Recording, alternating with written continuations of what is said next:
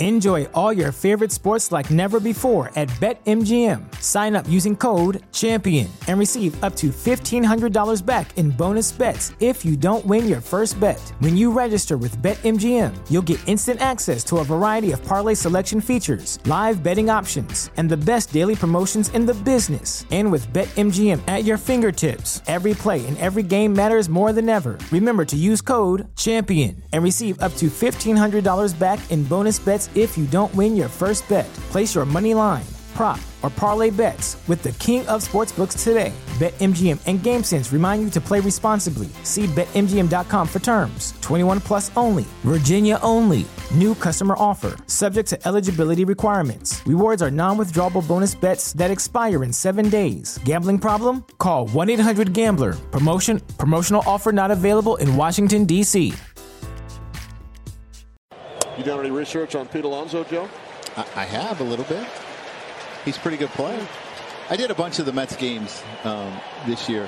Is he going to be hitting second for you next year in New York? I think that's what Kenny was getting at. Yeah, well, I'm taking the fifth. I'm a broadcaster right now, AJ. you promised us yesterday you will be here for the duration of this series. I will be. Mets are amazing, amazing, amazing, amazing.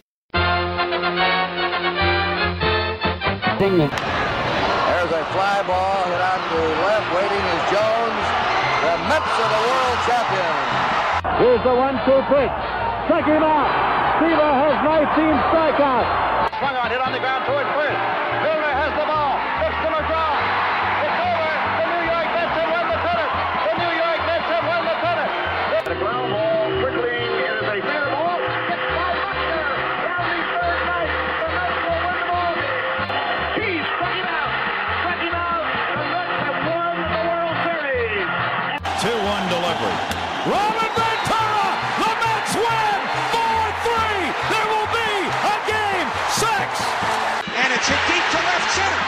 Andruw Jones on the run. This one has a chance. Home run! Mike Piazza and the Mets lead 3 to 2. To left field. Floyd. And after running roughshod over the National League, the Mets have a title to show for it. 2006 National League East champions. Here's the payoff pitch from Familia to Fowler on the way. And it's in there. Strike three called. The Mets win the pennant. The New York Mets have won the National League pennant. Put it in the books. It's another edition of the Talking Mets podcast here on this Sunday, October the 13th, 2019. Of course, I'm your host, Mike Silva. You can check me out always at the TalkingMetsPodcast.com. Send me a tweet at Mike Silva Media. And you get the show preferably on Apple Podcast, and we now are on Spotify. Welcome in, everybody, and wanted to poke in here today. I know that we are on a little mini hiatus as the Mets go through their managerial search, which appears to be heating up next week. So we're going to be getting back into the fold, I predict, at least pretty quickly, and probably have another podcast before the World Series. And I would expect the Mets announcing a new manager sometime before the World Series. That gap between the end of the championship series and the World Series, that's my prediction when uh, when this will take place. But I wanted to pop in and give you my thoughts on where things are right now. Things are very tight-lipped. That's that's apparent. How this thing is being covered and and where it needs to go because to me that's the third part is the the most obvious. I don't want to get on the soapbox here, but before I get into all that, uh, I, I have to point out again because it was a big theme on the podcast throughout 2019. If you still are in the camp that if you're a team that has maybe a precipice, those low 80s to mid 80s type team in terms of roster construction, and you could put together, and you don't believe you can put together a competitive winning team and still be responsible in building a sustainable foundation for the future. After watching this postseason and seeing how series could swing in just one inning in the case of the Cardinals and Braves, and why it's important to try to win and get into this tournament, then I don't know what to tell you because if your goal is to be the Dodgers, that's great. You can win 100 games, win seven straight division titles, have all the accolades, and everybody gush over you. And then all it takes is one bad inning in extra innings in game five to knock you out and put you essentially with every other team, including the teams that lost over 100 games, sitting home. Uh, that's what this game has become. It's a tournament. It's not about if you were back maybe in the the old game, the 80s when you had two divisions and even if you won 90 games in certain divisions that wasn't going to be enough because you had teams like the Braves uh, you know that were just running away with things when they were in the midst of their little divisional dynasty I'll call it because they only won one championship. Maybe I would understand some of this, but if you look now, I mean, not to compete and play in a two wild card scenario in a division series league with five games and how things could swing so quick, it's just foolish. And and that's why I laugh at guys like Ken Rosenthal and Buster Olney who criticize teams like the Mets because the Mets fall right into that. They're a team that's kind of like in the 80s. They need, they need to figure out ways to push it into the next tier. They've taken some bigger risks than maybe what you normally would want to. Uh, but I, I bet because they're not one to lay their plans out here. I think. I mean, I think we're learning that a little bit. Things are a little bit more tight-lipped around here, and they were on the Sandy Alderson, but I think towards the end they were getting a little bit more open because you didn't have Sandy around as much when after he got ill.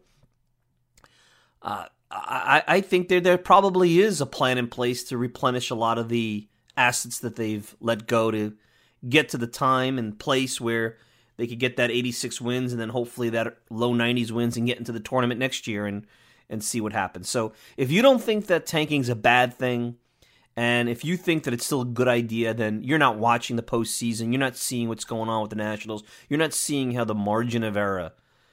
I don't care if you're an 86 win team, a 90 win team, 103 win team. If you don't see the margin of error, how close it is between those teams once you get to the five and seven game series, then I, I, I, this podcast's not for you because uh, you could go and listen to a rebuild podcast where you could tout theories and and espouse those theories and feel good about yourself about pretending that one day you're going to win because you're never going to. Let's put it that way. So. Uh, let's let's get off that soapbox because I, am done with that, and I had to put that in there. I just I just had to because I think it's so obvious. Uh, that's number one. Number two, when you're reading the reports on the managerial search, you really have to read between the lines when you're, especially with certain columns in the New York Post, guys who cover the team. I'm not gonna like go after these guys because they get mad at me when I, I name them my name. So you guys figure it out. You see the bylines. You know who these people are. It was reported, I believe it was either last night or this morning, that there's a couple of mystery candidates uh, for the Mets coming in for interviews. Clearly, it's tight-lipped. That that that's obvious. But right now, what we do know is that Derek Shelton, uh, a quality control coach from uh, the Twins, has been in the league a long time. Used to be a, a Yankees farmhand back in the early '90s. Carlos Beltran, his name needs no, no introduction. Mike Bell, part of the uh, uh, the uh, the whole tree over there, the Buddy Bell tree and what have you. He's coming in. Uh, he's been a player development guy in the D backs organization. And and now you've heard about maybe uh, Luis Rojas, the Mets quality control coach, brother of Moises Alou, possibly getting an interview. And of course, Joe Girardi. That's the big name. And the only big name that we know so far. And that's really where I'm going to go in this podcast, as you can see by the title, The Case for Joe Girardi. What I want you to really look at is when you start to see articles that say the Mets could, the next Mets manager could be Manny Acta, Bryan Price, Bob Geren. Stop the article, stop reading, throw it in the trash. Because what that article is all about is one, if they're throwing those names out, they're there to agitate you.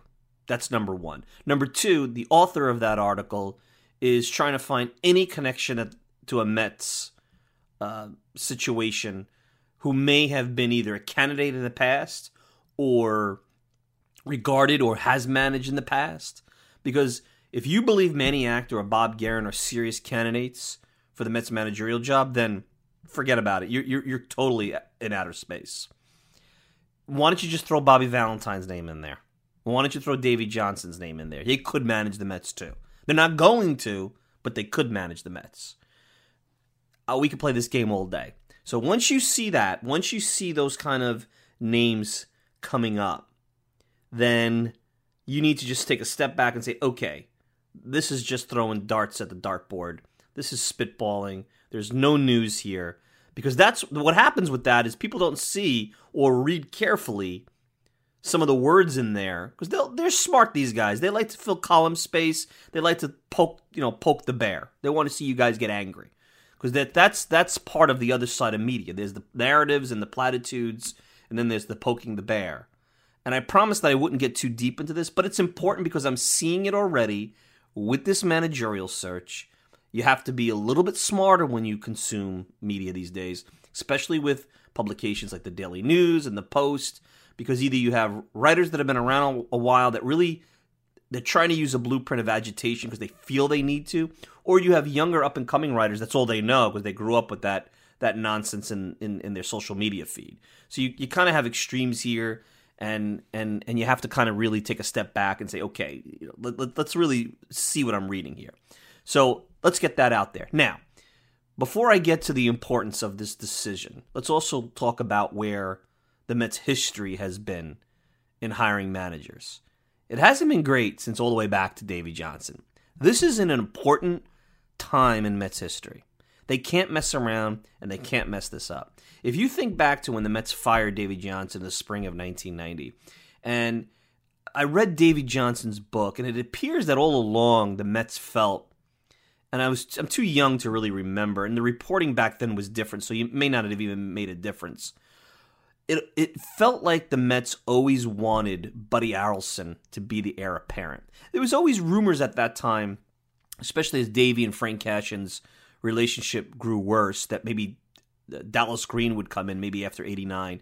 You had a team that was probably, well, not probably, was dysfunctional, needed a jump start. There was a small window of opportunity that was closing, and they probably needed a Dallas Green to kick, kick them through the last couple of years of that run and they stuck with Davey, and then they brought Buddy in.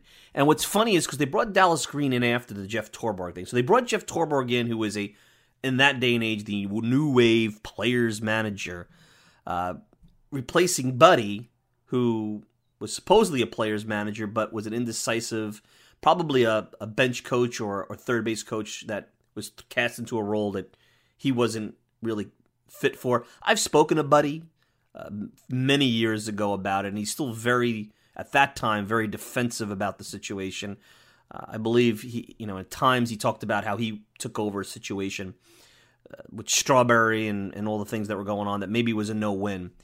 But then they bring in, after the Torborg thing blows up, because Torborg's a guy not built for this market, they bring in Dallas Green, probably too late, because Dallas Green was probably the guy that you should have brought in there at the end of the, the 80s. And now you bring in a Dallas Green with a young team, Generation K, a rebuilding situation. Well, that's probably where the Buddy Harrelson, Jeff Torborg situation would have worked better because the expectations would have been different and maybe their uh, deficiencies, especially with handling pressure in the media, maybe that would have made more sense. So Dallas Green doesn't work out, things get bad.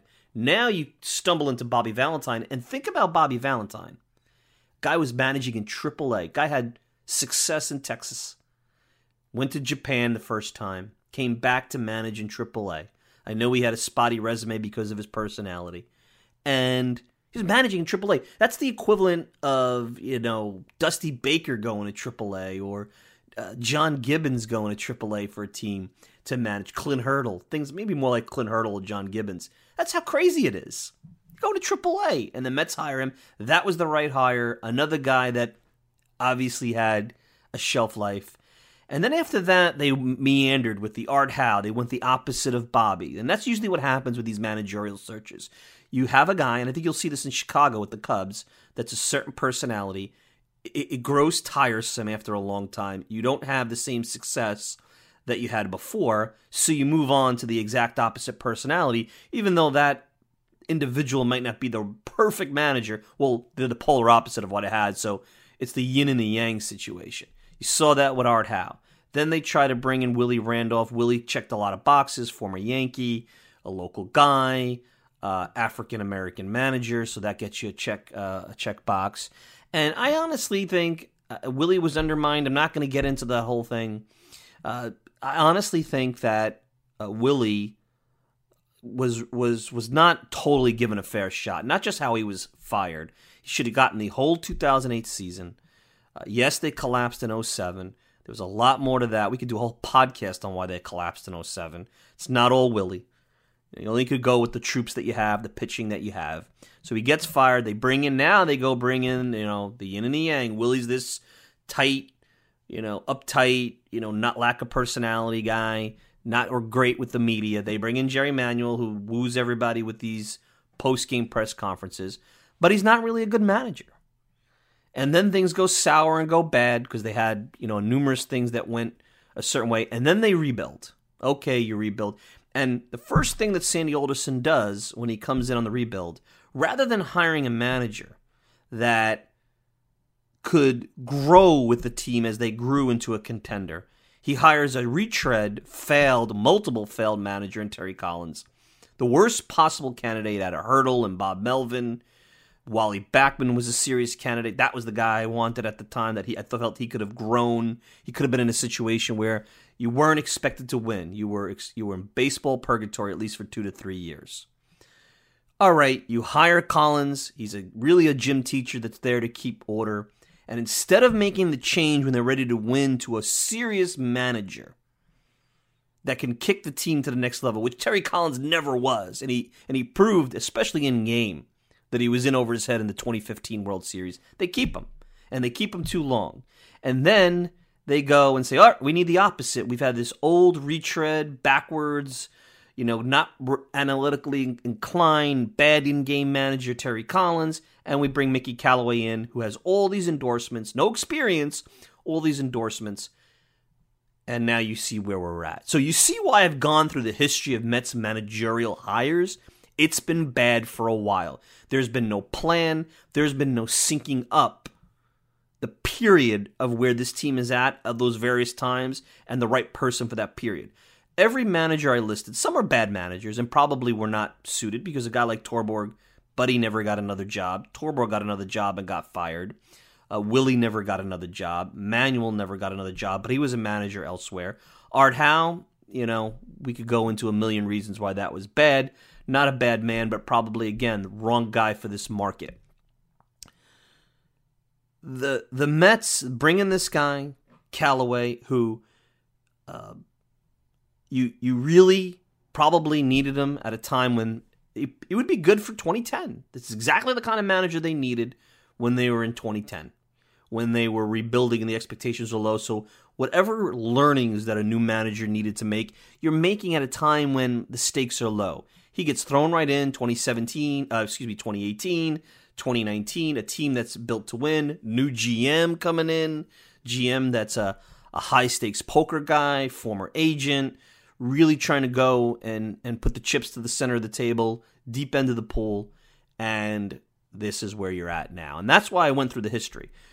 It is critically important, and it's fine for Brodie Van Wagenen and Jeff Wilpon to look at a Derek Shelton and a Carlos Beltran and a Mike Bell and a Luis Rojas or anybody else that you want to throw out there that's a former star player, a very good player, or somebody that is well regarded. But with a quarter of the league currently looking for managers, and this idea that's been thrown around for the better part of the analytics revolution that started probably 10 years ago and really I think went mainstream after the Moneyball movie movie I think that, that that's a little corny maybe but I'll tell you what it's not off base it's not all ba- off base at all if you don't see where you're at right now and why hiring the most experienced, tough, well respected manager is important right now. That taking a risk is the wrong thing. You took a risk on the GM, and, and that's okay. You can't take a risk on the field manager as well. You have to you have to uh, to do one or the other. If they make the same mistake, you could be setting the franchise back five years or more. And we could be having this conversation again in a couple of years. And we'll have this conversation again in five years. And I'll be going through, you could probably take this podcast and put it on repeat. And with the Yankees, with a young core, uh, possibly on the way to another championship in this city, with the media swarm, you've already seen it. You've already seen it with how they're covering Carlos Beltran. Do you realize any article about Carlos Beltran and his managerial candidacy for the Mets has never touted who he is as a manager, other than he's well respected from his Houston days and his late Houston days and his time with the Yankees. End of the year, Carlos Beltran is focused on a feud that he had about his knee surgery in 2010 with an with the Minaya regime still in place, uh, a lifetime ago for both the Wilpons and Carlos.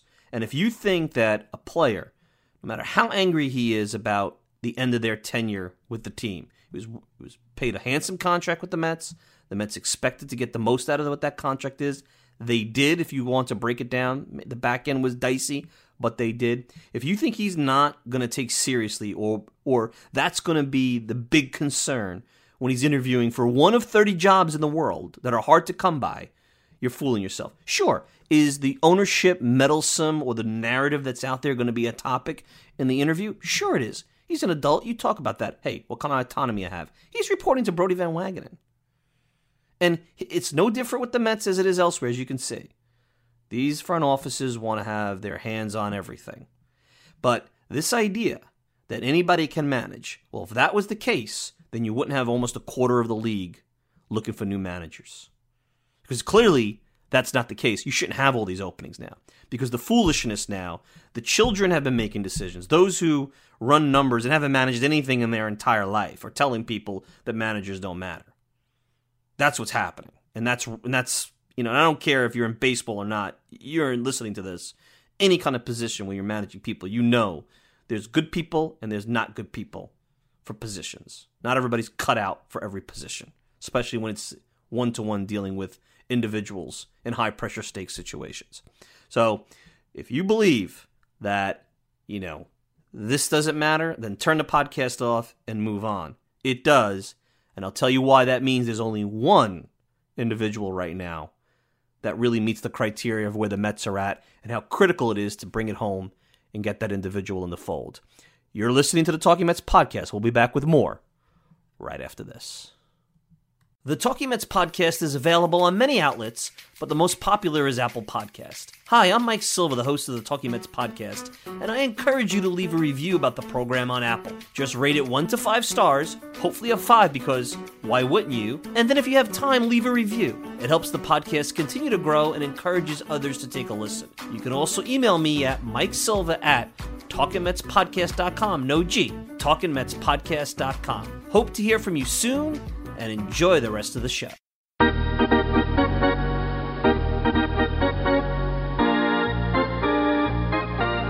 All right, we're back. Talking Mets podcast here. Just me today. Shorter podcast. If you know, depends. Every time I say it's short, I look up and it's probably forty percent of what it normally is, or fifty percent. But uh, like I said, there's only really one choice here for the Mets. And I had said in the last podcast that as long as it's an experienced manager and they vet out and they interview the Dusty Bakers and the Buck Showalters and uh, Joe Girardi, and I put like the Clint Hurdles and the John Gibbons at the next tier down, experienced managers, but without that New York credo. Certainly without the resume of the three guys that I mentioned earlier. I'll be fine with that. You want to interview these other guys and get glean some information, maybe bring them in as a coach. That's fine. But now that it's really narrowed down here, and it looks like Girardi's going to get the interview, and I believe the way they've set this up is, if I had to take a guess, Girardi's going to be the last guy. They're going to go through all their interviews. They're going to see who the best of those guys is, and Girardi's their guy. And either they're going to give him the job or they're not. They may have some concerns they got to vet out, but they're not bringing Joe Girardi in to see if he's the manager. They're going to try to see if he's not. That's that's how I look at it, and I, I'm totally speculating. So at least I'm honest when I speculate. I'm trying to piece through how I look at things. I'm not trying to make it seem like it's news like some other people, but that's how I feel that it's going to go. The, the the the thing that I guess could come into play is the Chicago roots and is he gonna you know that pull to Illinois? Do the Cubs want him? There's some doubt about that. How the Cubs really want to go from Joe Maddon, an experienced manager who they they really couldn't control, to a guy that is going to want autonomy and, and less intrusion intrusion from the front office. Get to that in a minute.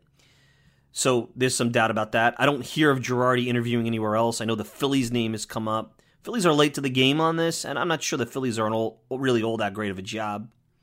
You're going to come to the Northeast, why would you go to Philadelphia over New York? Uh, another front office that's probably going to want to, you know, intrude on there. An inexperienced owner in John Middleton who's going to be probably as involved and hands-on as what you would cr- criticize the Wilpons for.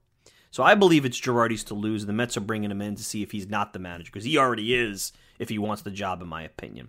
And then whatever happens there happens. Now there's that small chance that the Mets go out out of the box, and this is where I go back to my initial comments. You did that with the GM, kudos, because all the other names were standard industry. either went with a young you know, up and coming, analytically based trash and rebuild guy in Chaim Bloom, or you went with the old guard, uh, uh, Doug Melvin, who's probably just Sandy Alderson, just you know, a healthier, obviously, maybe a little bit more modern version of Sandy Alderson. That's what uh, Melvin was, and the Mets went completely sideways with the agent, and after really going, wow, because I didn't take Brodie Van Wagenen seriously when he was a Canada. I'm like, all right, they're, they're interviewing an agent. That's that's interesting. And then he gets the job. It's like, wow. And then you see kind of maybe why they were doing that. And, and it was aligned with where they were in their life cycle. They needed a, a jolt. The organization had gone stale and almost, re- and I hate to say it, under Sandy Alderson, it was almost like a law firm at times, stuffy and boring and you know, very rote and very predictable at times. And I think Brodie Van Wagenen is trying trying to swing that. And I know that people don't always like that. But the funny part about Girardi, he's so perfect for this because, and I was a Girardi critic myself when he was when I was doing the old NYBD podcast and the website and everything, because it was true. He was very uptight. He was very tense. He didn't get along with the media. Uh, he suffered at times from some of the same things, especially early on, 08, before he won the championship in 09, where he didn't handle post game press conference well. The media felt he was dishonest with them. I think a lot of times he was trying to keep information in house, not really throw the players under the bus, and he would flat out have bad answers and come across and, and probably was lying. And the media doesn't like that. I didn't have the same perspective on the press then that I do now because I think after 10 years or so, you have some uh, battle scars and you, you're more adult and you're more mature and you have more life experience, so you understand things a little better. So I see as I read articles about Girardi, I went back and I was reading old articles by Joel Sherman and I think it was Howard Bryant. I think that was an ESPN New York article. Bob Klapisch. Bob has been on the show. Big, big critic of Girardi. And guess what? When he was fired, Bob said, This is a mistake. The Yanks are going to regret that. And we'll see. We'll see how this Houston series plays out with Boone at the helm. We'll see if they advance how the World Series plays out because uh, right now Aaron Boone can only do positive. But if they don't win with this team, that'll turn. That's another story for another day. But the same things we're criticizing Mickey Callaway for. If you read old articles about Girardi, same things. His interaction with the media, how he handled it, uh, you know, Jason Zillo, the director of public relations, getting in and, and getting involved with Girardi. I remember when I covered for Gotham Baseball Magazine spring training 2008, and I was in a Girardi press conference. This is his first spring training. Brian Cashman sat there in the manager's office with him, almost like a, a guardian, as he did it. It was it stood out to me. He wasn't answering the question. He was there to see how it went.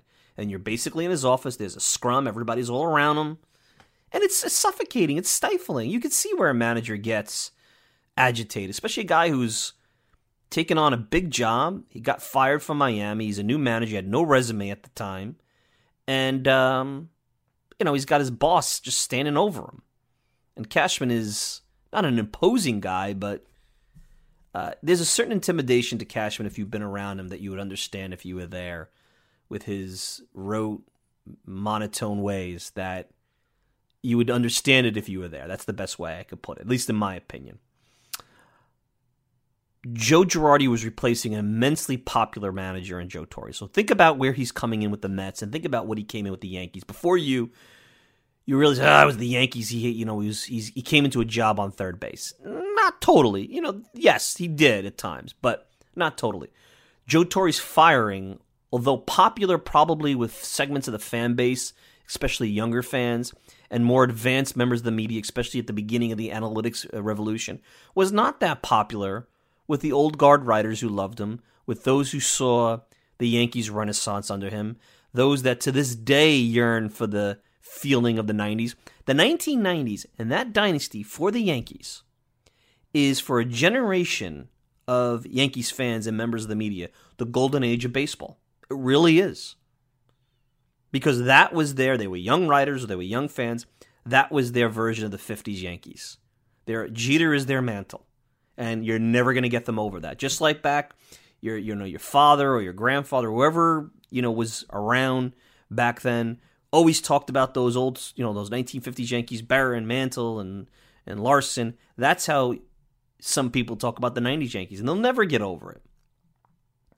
So he's coming in, he's replacing a popular manager. He's the diametrically opposite personality of Joe Torre. The core four, look, great players, but mercurial. Jeter's a mercurial guy. You don't get him on your side. He's got A Rod. Then he's got the A Rod steroid thing and all that went with A Rod at that time. Uh, he's an uptight guy. He's an intense guy. He's coming into a veteran ball club and a ball club that hadn't won in almost 10 years. And a, and a, and a you know, Steinbrenner's older and he's, he, was, he would pass on a couple of years later, but you still had that omnipresent Steinbrenner mindset, even though it was Hank and Hal at that time taking over. I think it was Hal that was really taking over, and Hal was trying to pretend to be his father, and, and that went poorly, as we all know. So here's this guy coming into this situation. He's got this mercurial core four, Jeter, who thinks he's Joe DiMaggio and wants to, you know, call all the shots. Um, you got A Rod and all his nonsense. The steroid stuff comes out. You know, you're replacing a popular manager, and he's got all this on him. And within a year, he wins a championship. Now, yeah, they went out and they got CC Sabathia and AJ Burnett and Mark Teixeira, and they still had the core four, not in their early prime. They were in their late prime, but they still were very effective. But that just added to the pressure. You had to win. And, you know, he lived with that as it got to the back half of this whole thing. That's not a fun time in Yankee history because they were tied into these big contracts. They were tied into the core four. Aaron Boone comes into a team that's young and fresh and new, and expectations are high now, but there's a certain level of patience that he's had to kind of find his way. Girardi never had that with the Yankees.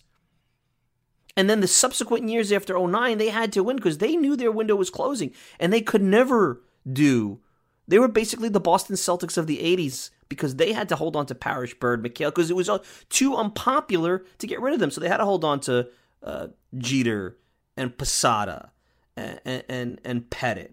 And I mean, of course, you're going to hold on to Rivera, but if Rivera ever declined, it would have been an interesting situation there.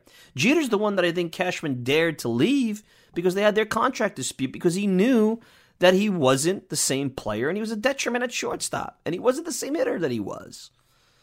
They knew, uh, and, and maybe that his presence was a negative at times. I'm telling you. He had a lot on his plate, and he was successful. And then he had the purgatory years, which for the Yankees weren't all that bad because they were in the wild card chase. The 14, the 15, the 16. When they there was that one off season, they didn't even sign a big league free agent, a, a major league free agent. Never heard a peep from the media about that. They tried to reboot it quick with Brian McCann and Jacoby Ellsbury, and it didn't work. But he withstood. He was there for almost a decade. And that is a tough gig. And if you could survive that and thrive and keep your cool and deal with the media, he's coming into the same cauldron here, not as bad. You're coming into a team with a GM that wants to win, that has a lot to prove, that's an ambitious guy, that wound up getting this job leaving a very lucrative financial situation with CAA, and I'm sure he could always go back into agenting. So it's not like you're gonna, you know, he's not gonna all of a sudden be on the breadline. But there's ego, there's status, there's things that are important to people that are achievers, and you don't get to the top of the agency like CAA without being an achiever. It's just like you don't get to be the top of any any industry, president, CEO, without having a gear that's relentless. So he's coming into that. He's coming into a team that hasn't won since 1986, has had some pennants, and recently had a pennant in 2015, but a fan base that is uh, extremely hungry but fickle. Uh, a team across town that may now grasp another generation of fans with a championship, with a young core, and might not be slowing down.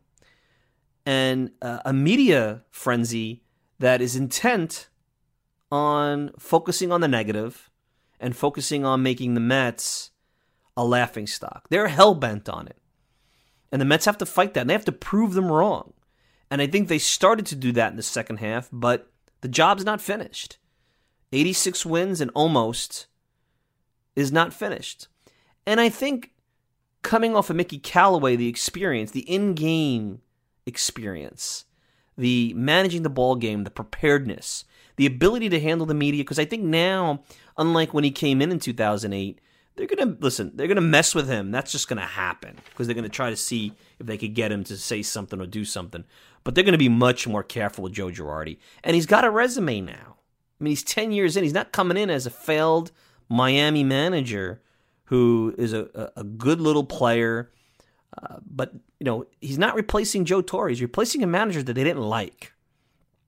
He's the exact opposite. He's the perfect manager at this time for the Mets. If it was any other time, I would say, you know what, maybe he's too intense. You know, maybe maybe he's a retread. Maybe the Mets need to make their own mark, but the Mets need to bring some of that Yankee excellence. They need to battle that for the back pages. They need to battle it uh, for the media respect. But most importantly, they need it to get to where they want to get. And I know that Mets fans, like I said in the last podcast, don't want to hear that, but they do. And I laugh when I read, and it was very well put out over at SNY by Andy Martino when he talked about the pros and cons, a balanced look at Joe Girardi's Mets uh, candidacy, where baseball executives, I don't think they were with the Yankees, who go, well, why was he fired? Why are they? Because Brian Cashman spoke very highly of Joe Girardi. Well, why was he fired then? Well, everybody gets fired. That's a myopic, immature way of looking at it. Everybody's going to get fired. Every manager is going to get fired. Billy Martin got fired. Uh, David Johnson got fired. I know everyone gets fired for different reasons. Everybody's going to get fired. Doesn't mean you want to. Doesn't mean they're a bad manager. It doesn't uh, invalidate anything they achieved before that. It means right place, right time. And the Yankees were going through a situation where they needed a new voice. People get around each other for a long time, they get stale. And it might have been a situation where it was either Girardi or Cashman, and Cashman's the boss. You think he's going to step away?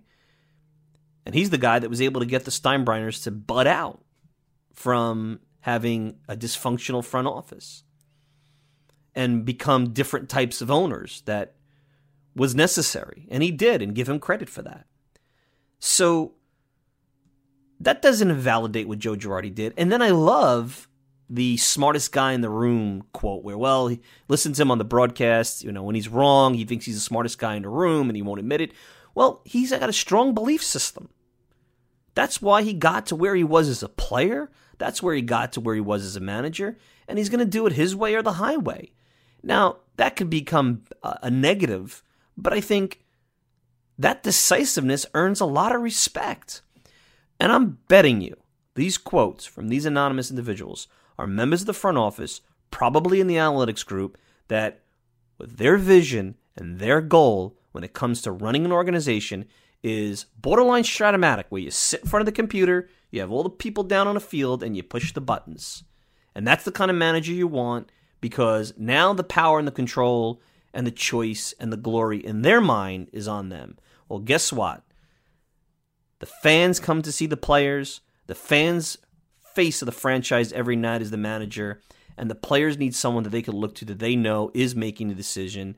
You heard some grumblings that they felt that Callaway was just working at the behest of the front office. Uh, you're going to get a lot of that, no matter who the manager is, if they're not someone experienced like Girardi. And the best part about Girardi is he's recent to New York. Buck Showalter's not recent to New York, although he would bring a lot of the same traits. A little bit older, and I think maybe on the back half of being put out, for lack of a better word, to pasture. And Dusty Baker, to me, is a personality communicator guy. I didn't realize he's 70 years old. He would be a very short term guy, and I don't think necessarily a fit. Because you want someone that's going to be here four or five years, and that would be Girardi. I mean, Girardi's not going to take this job for anything less than a four or five year deal. Just not. So it, it just to me is so obvious why this decision is right there. There is no second choice. And I guess if Girardi gets the job in Chicago or turns down the Mets or the Mets turn him down, that'll be a different podcast. But it comes with a warning because right now you have two things at play that could happen. If you're going to bring in someone not named Mickey Callaway, that's just another version of Mickey Callaway, I don't get it. Because remember something, I think Mickey Callaway has some good qualities. And don't be surprised that he winds up doing well as a pitching coach somewhere. And don't be surprised if he learned from this truly. And from what I know, and for those who know Callaway, who I've spoken to, he's been very, uh, very honest about why he's no longer the manager. He's not looking at this with sour grapes. He's being uh, very honest with himself, very mature. And guys like that tend to learn from things and become better down the road. Terry Francona failed, AJ Hinch failed, they came back, and now they're very well respected managers. Don't be surprised that's Mickey Callaway down the road. And then you'll see the stories. Well, the Mets pulled the plug too quick. No. That that'll be the ultimate second guess. So if you let this guy go, you gotta make it worth it. And I'm sorry. Love Carlos Beltran as a player. Not sure what he's gonna be. Luis Rojas, sure he's well respected, worked his way up the ranks very young. He's also probably been friendlier with these players as a quality control coach. Different ball game when you're the boss. I don't know anything about Derek Shelton. I don't know anything about Mike Bell, but to me, they're basically another version of Mickey Callaway. You're going by other people's recommendation. And they may wow you in an interview, but the interview ain't real life, and the interview is a test tube.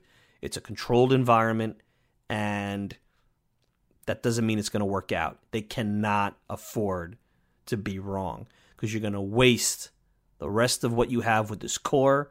You're going to set a bad foot forward with the young players like Alonso. And yes, I see what people are saying. The fun loving Pete Alonso clubhouse that Joe Girardi could ruin.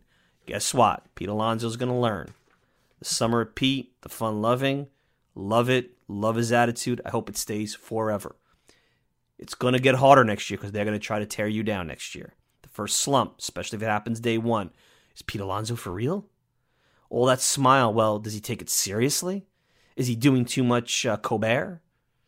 Oh, he went to the late night show, and, and all of a sudden now, you know, he's two for his first 25 to start 2020. Is, is, is Pete Alonso getting a big head? Watch. I'm telling you here in October what's going to happen. You're going to hear it. You might even hear it in March in spring training after an 0 for 4 in a spring training game or maybe he starts off spring training uh, not the same way. Keep that in mind. He could use some of the perspective that a veteran, experienced guy like Girardi brings for just that simple situation. Joe Girardi, that's my case for Joe Girardi. To me, there's nobody else. To me, that he's the guy who has the job. All he could do is lose it, and all the Mets could do is blow this if they allow him to leave without being named the next manager of the New York Mets. Perfect time, perfect manager, perfect situation. I want to thank everybody for tuning in to this edition of the Talking Mets podcast. Of course, you can check out the show all the time at talkingmetspodcast.com. I'd prefer you to go to one of our providers, the best out there, Spotify or Apple Podcasts to listen to the show. And you could contact me, Mike Silva, at talkingmetspodcast.com or on Twitter at Mike Silva Media. Thanks for tuning in. We'll talk to you soon. We'll continue to take a look at the managerial search. More to come in the next few days, maybe even within the week. Thanks, everybody. Be well.